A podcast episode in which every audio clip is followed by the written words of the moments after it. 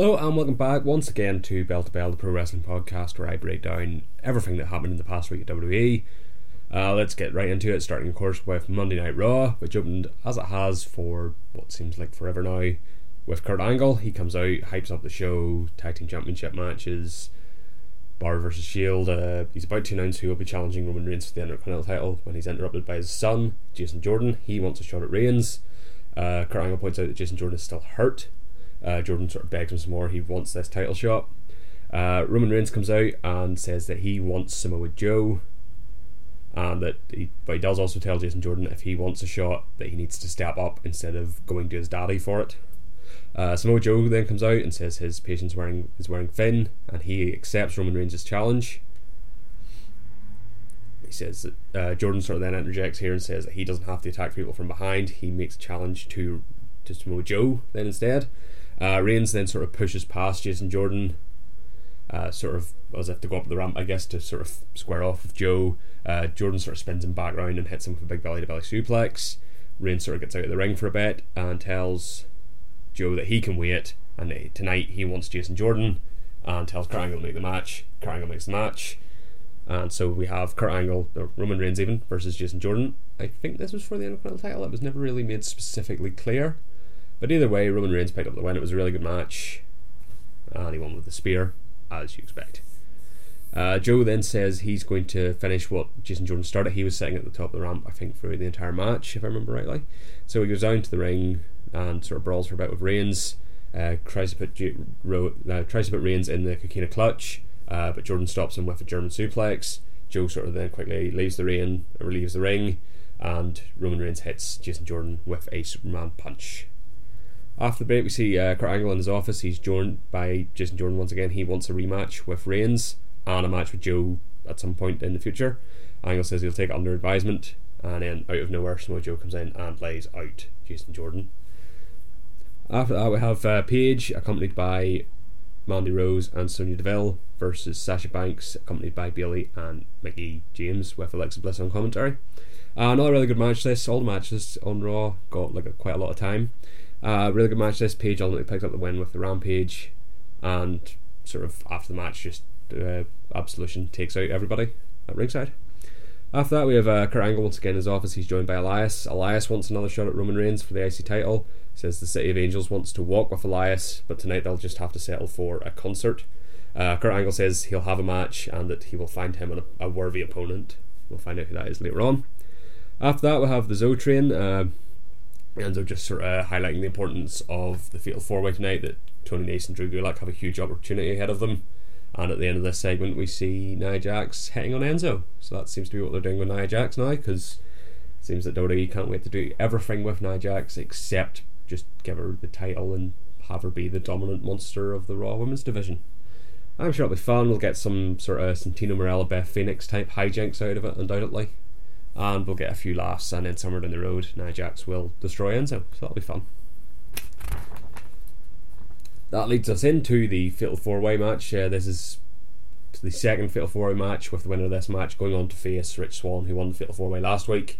And that match, the one on one match, will take place next week on Raw. And then at some point, the winner of that match will get a Cruiserweight title shot at Enzo Amore. So this match was Mustafa Ali versus Cedric Alexander versus Tony Nese versus Drew Gulak. Uh, this was another really good match, got a lot of time. Ultimately, uh, Drew Gulak picked up the win here. Uh, Cedric Alexander had hit a lumbar check on Tony Nese, but Tony Nese fell out of the ring. Uh, he then hit another one on Mustafa Ali, but before he could get the pin, Gulak sort of hit him with like a knee, I think, like a running knee, pushed him out of the ring, and picked up the pin on Mustafa Ali. After that, we get um, Elias Samson, but before he can start his song, he's interrupted by Braun Strowman. Uh, Braun basically sort of tries to murder Elias, as you would expect. He chases him around the ring for a bit. Uh, Elias manages to get behind him and hits him with the guitar. The guitar does nothing to Braun because it's Braun. Uh, Braun then hits uh, Elias with a power slam in the ring. He goes back outside and grabs the sort of the throws the ring steps into the ring. Uh, but before he can do anything with those, Kane's music and lights hit. Kane comes uh, on the screen and makes a challenge to Braun for a match for next week. I think somewhere later on the show we get that official announcement that that match will be taking place. Possibly like a no disqualification match, if I remember rightly. After that, we have uh, the Shield backstage just talking about how they're going to have all the titles after the tag team title match later on tonight. Uh, that leads us into Asuka versus Alicia Fox. Asuka picks up another quick win here with the armbar. Uh, once again, a lot of Absolution come out. They surround the ring as we saw last week. And once again, like last week, they just let Asuka leave. Uh, Paige gets into the ring and says she's not here to hurt Fox and that she actually loves her. Now, unfortunately, uh, Sonya Deville and Mandy Rose don't feel the same way, and they take out Alicia Fox. After that, we have a very quick Finn Balor versus Bo Dallas match with Finn picking up the win here, as you would expect.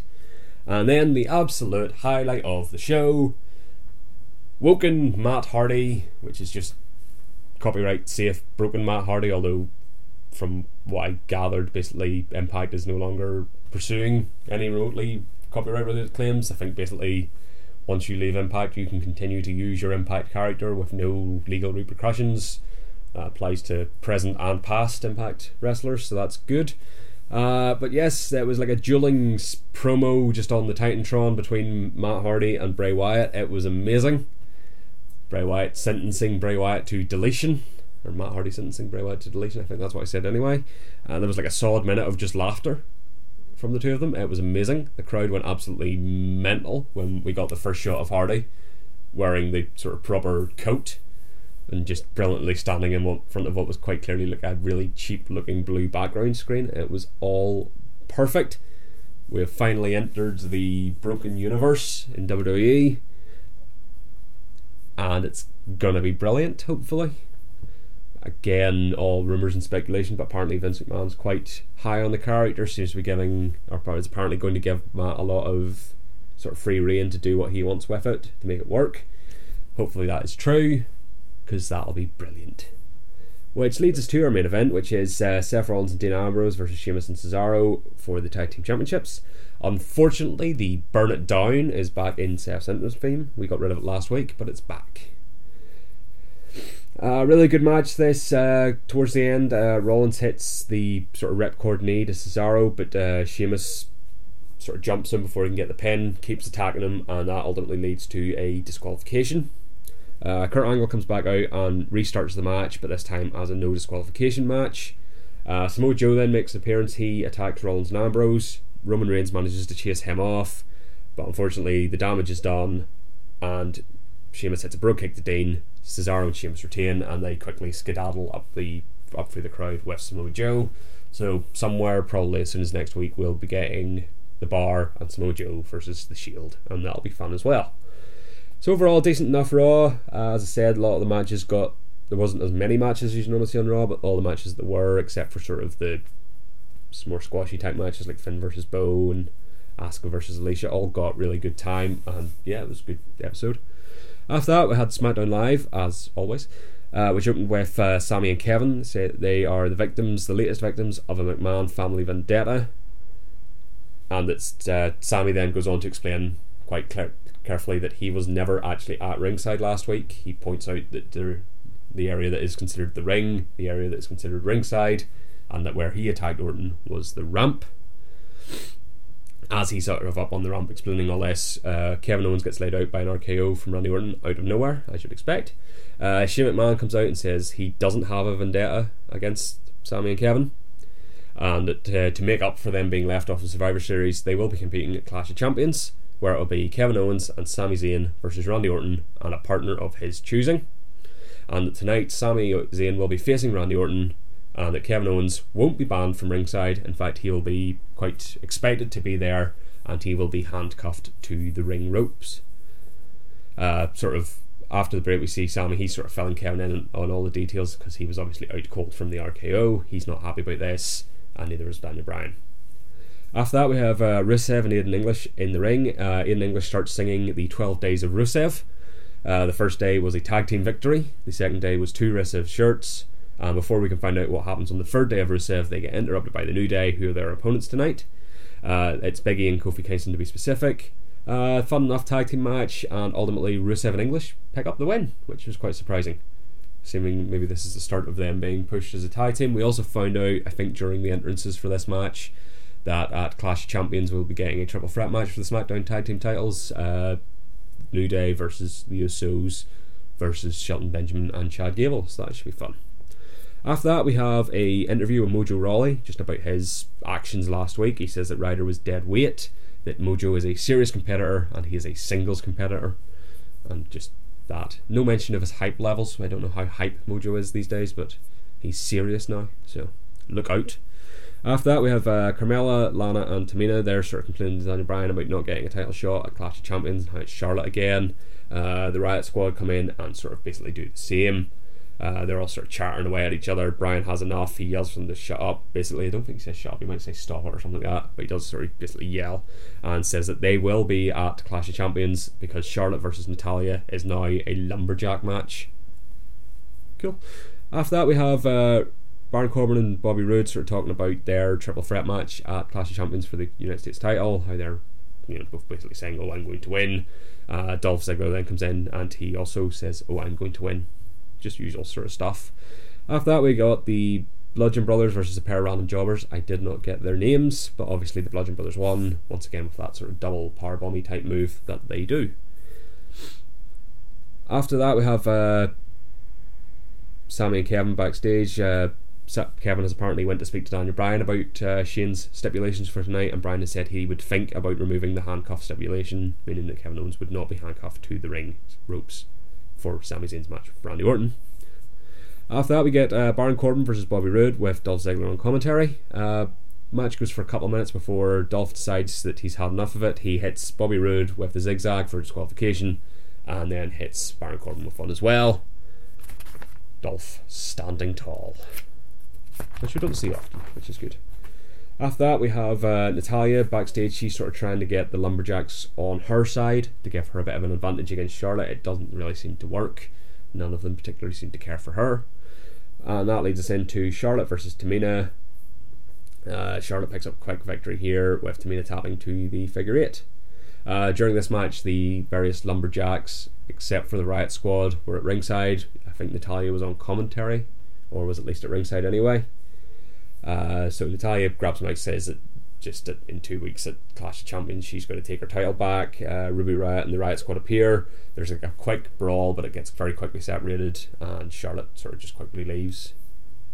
Which leads us to uh, KO and Sami Zayn with Daniel Bryan backstage. Uh, Bryan informs them that Kevin Owens will be handcuffed to the ring ropes for the match, which leads us to Orton versus Sami Zayn with Kevin Owens handcuffed to the ring ropes. Uh, early in the match, you see Sami Zayn try to get uh, bolt cutters to free Owens, but it doesn't work. And ultimately, Orton picks up the win with an RKO, but gets immediately jumped by Kevin Owens once he's released because the match is over. Uh, Sami then Sami Zayn then joins in as well. Uh, Shinsuke Nakamura comes out to make the save, hits a Kinshasa to Kevin Owens. Orton hits another RKO to Sami Zayn. Shin, Shinsuke then picks up Kevin Owens, who eats an RKO. Orton picks up Sami Zayn, who eats a Kinshasa. And then it's announced that uh, Shinsuke Nakamura will be Randy Orton's partner at Clash of Champions. After all that, we see Shane and Daniel Bryan backstage. Bryan basically asks Shane if that's it. Is that enough punishment for Kevin Owens and Sami Zayn? Shane, or Shane says that no, after everything that, he, that they've done to him and his family, it's not enough yet, and that he is going to be the referee for that tag team match at Clash of Champions and that if Sami Zayn and Kevin Owens lose, they will be fired, not just from SmackDown Live, but from the WWE entirely. Uh, Bryan sort of gives him a, a curious look of, I think you may be going too far, which I hope is where the storyline's going. Not for Daniel Bryan to side with Sami and Kevin as heels, but for them to make a face turn with Shane essentially becoming this new sort of Vince McMahon like figure, just mad with power. But we'll have to wait and see if that's where it goes. Which leads us to 205 Live, uh, which starts with Drew Gulak. He has Enzo's mic, and he tells us that uh, Enzo is out on international business and that he has been left in charge. He is the conductor of the Zo train for one night only. Uh, his mic doesn't seem to be working properly, or possibly he was just holding it the wrong way around, but it sort of threw off the promo for a bit. The crowd was chanting, We can't hear you, and stuff like that, but he quickly turned it around and that he was going to give us more of his PowerPoint presentation sort of but focused on leadership. But before we get that, we get he gets interrupted by Cedric Alexander. Uh, before the match can get started, Drew Gulak informs us that strong leaders delegate, and so he's spoken to the powers that be, and that he will have another Zo Train member replacing him in this match. Uh, Noam Dar's music hits and his Titantron package starts playing. And at that point, after we've clearly seen that it's going to be Noam Dar, Vic Joseph decides to ask, who could it possibly be? Don't know, the timing was just a bit off, so it led to Vic asking who could it possibly be after Noam Dar's music had started playing. But nonetheless, it was Noam Dar versus Cedric Alexander. Decent enough match. Uh, Drew Gulak was on commentary for this and was absolutely gold. Just sort of giving like politician avoiding answers to questions and stuff. It was amazing. Uh, there was a point where Noam was in control of the match, had Cedric down, and he climbed the top rope. Was obviously going for some sort of diving move, but Drew Gulak talked him down, which was enough distraction for Cedric to get himself together and ultimately pick up the win with the lumbar check. After that, we see uh, Mustafa Ali, Rich Swann, and Akira Tozawa backstage. They're all sort of excited about 205 Live hitting the road and the live shows coming up in January. Uh, that sort of transitions straight into a Rich Swann interview where he's asked how he plans to prepare for Drew running the Zo Train, basically, on how or how Drew running the Zo Train is going to affect his strategy for his match with Tony Nese tonight. He doesn't really answer that question. He says some stuff, and basically all boiled down to he was going to do what he does best. Didn't really specify what that was, but that's what he said. Which leads us into uh, Jack Ken or no, not Jack Kendrick, Brian Kendrick with Jack Gallagher versus Gran Metalik. Uh, Metalik sort of trying to defend the honour of Kalisto, who was attacked last week. Uh, Kendrick obviously picked up the win here with the Captain's Hook, but again, it was another decent enough match. And it looks like we're continuing this Brian Kendrick and Jack Gallagher versus Kalisto feud for a while, which should be fun. I think they said that again, Kalisto was out on the international tour or some sort of thing like that. After that, we see the Zo Train backstage. Uh, Drew Gulak just informing the Zo Train that, the, that him winning against Rich Swann next week on Raw is very important to Enzo Amore, and that uh, tonight everyone needs to do their part to make sure that Tony Nese wins against Rich Swann to sort of soften him up.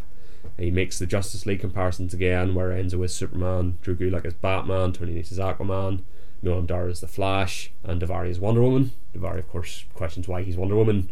Gulak informs him that it's because he's a fierce warrior with a great sense of fashion. And then after that, we get a brief video package for Hideo Itami, still coming soon. And then we have our main event, which was Tony Nese versus Rich Swann. Another really good match, good long match. This uh, Swann ultimately picked up the win with the Phoenix Splash. Uh, Drew sort of was out at ringside with Nese. He presses the sort of siren button on his loudspeaker, which was the signal for the rest of the Zo train to come out.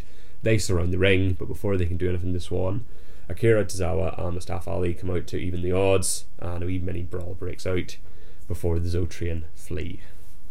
Which leads us finally to NXT, which was another fantastic episode this week. Uh, just the three matches, I think, three or four matches. Yeah, very on matches, but it was again all quality good matches, so can't complain.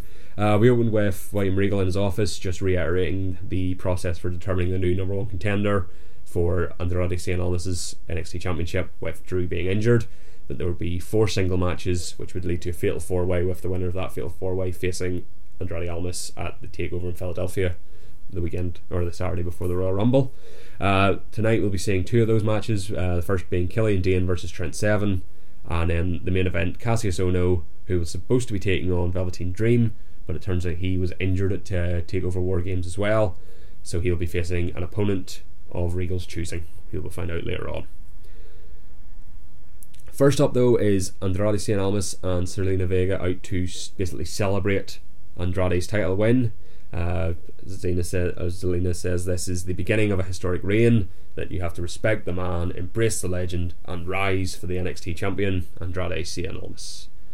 Uh, Andrade sort of throws in some stuff about how he beat and hurt Drew McIntyre and that he won't be back for a while, and just then starts yelling, "I'm the champion." It was great.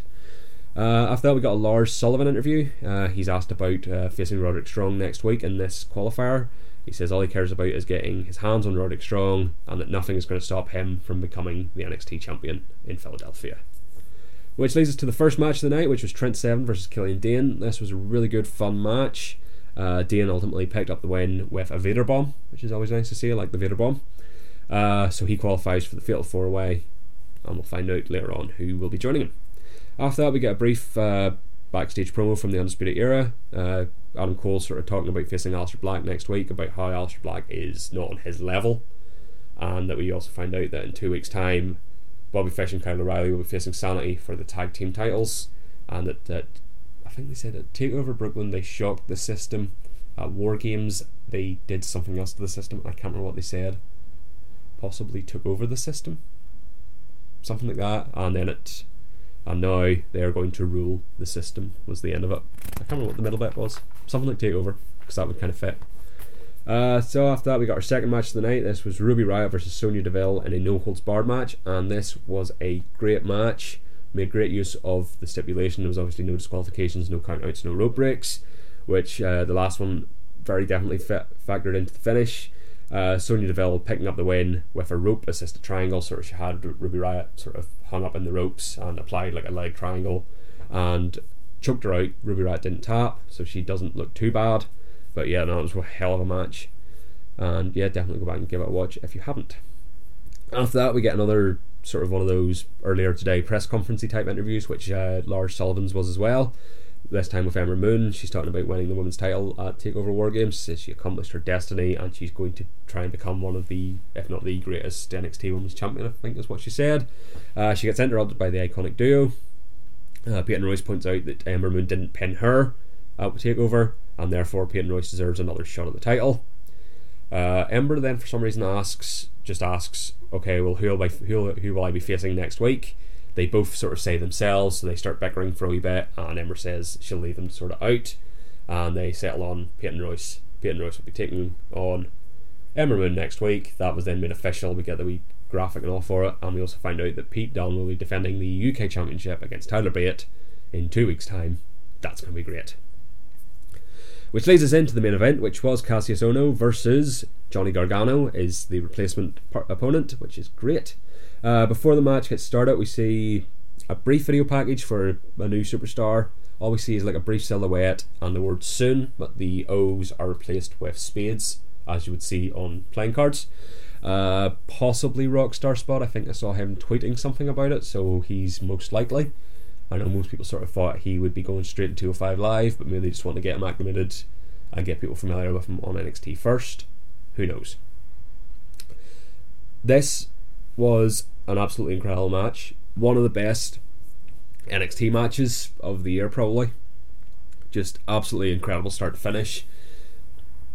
Both men looked great, but ultimately Johnny Gargano picked up the win with the Gargano escape.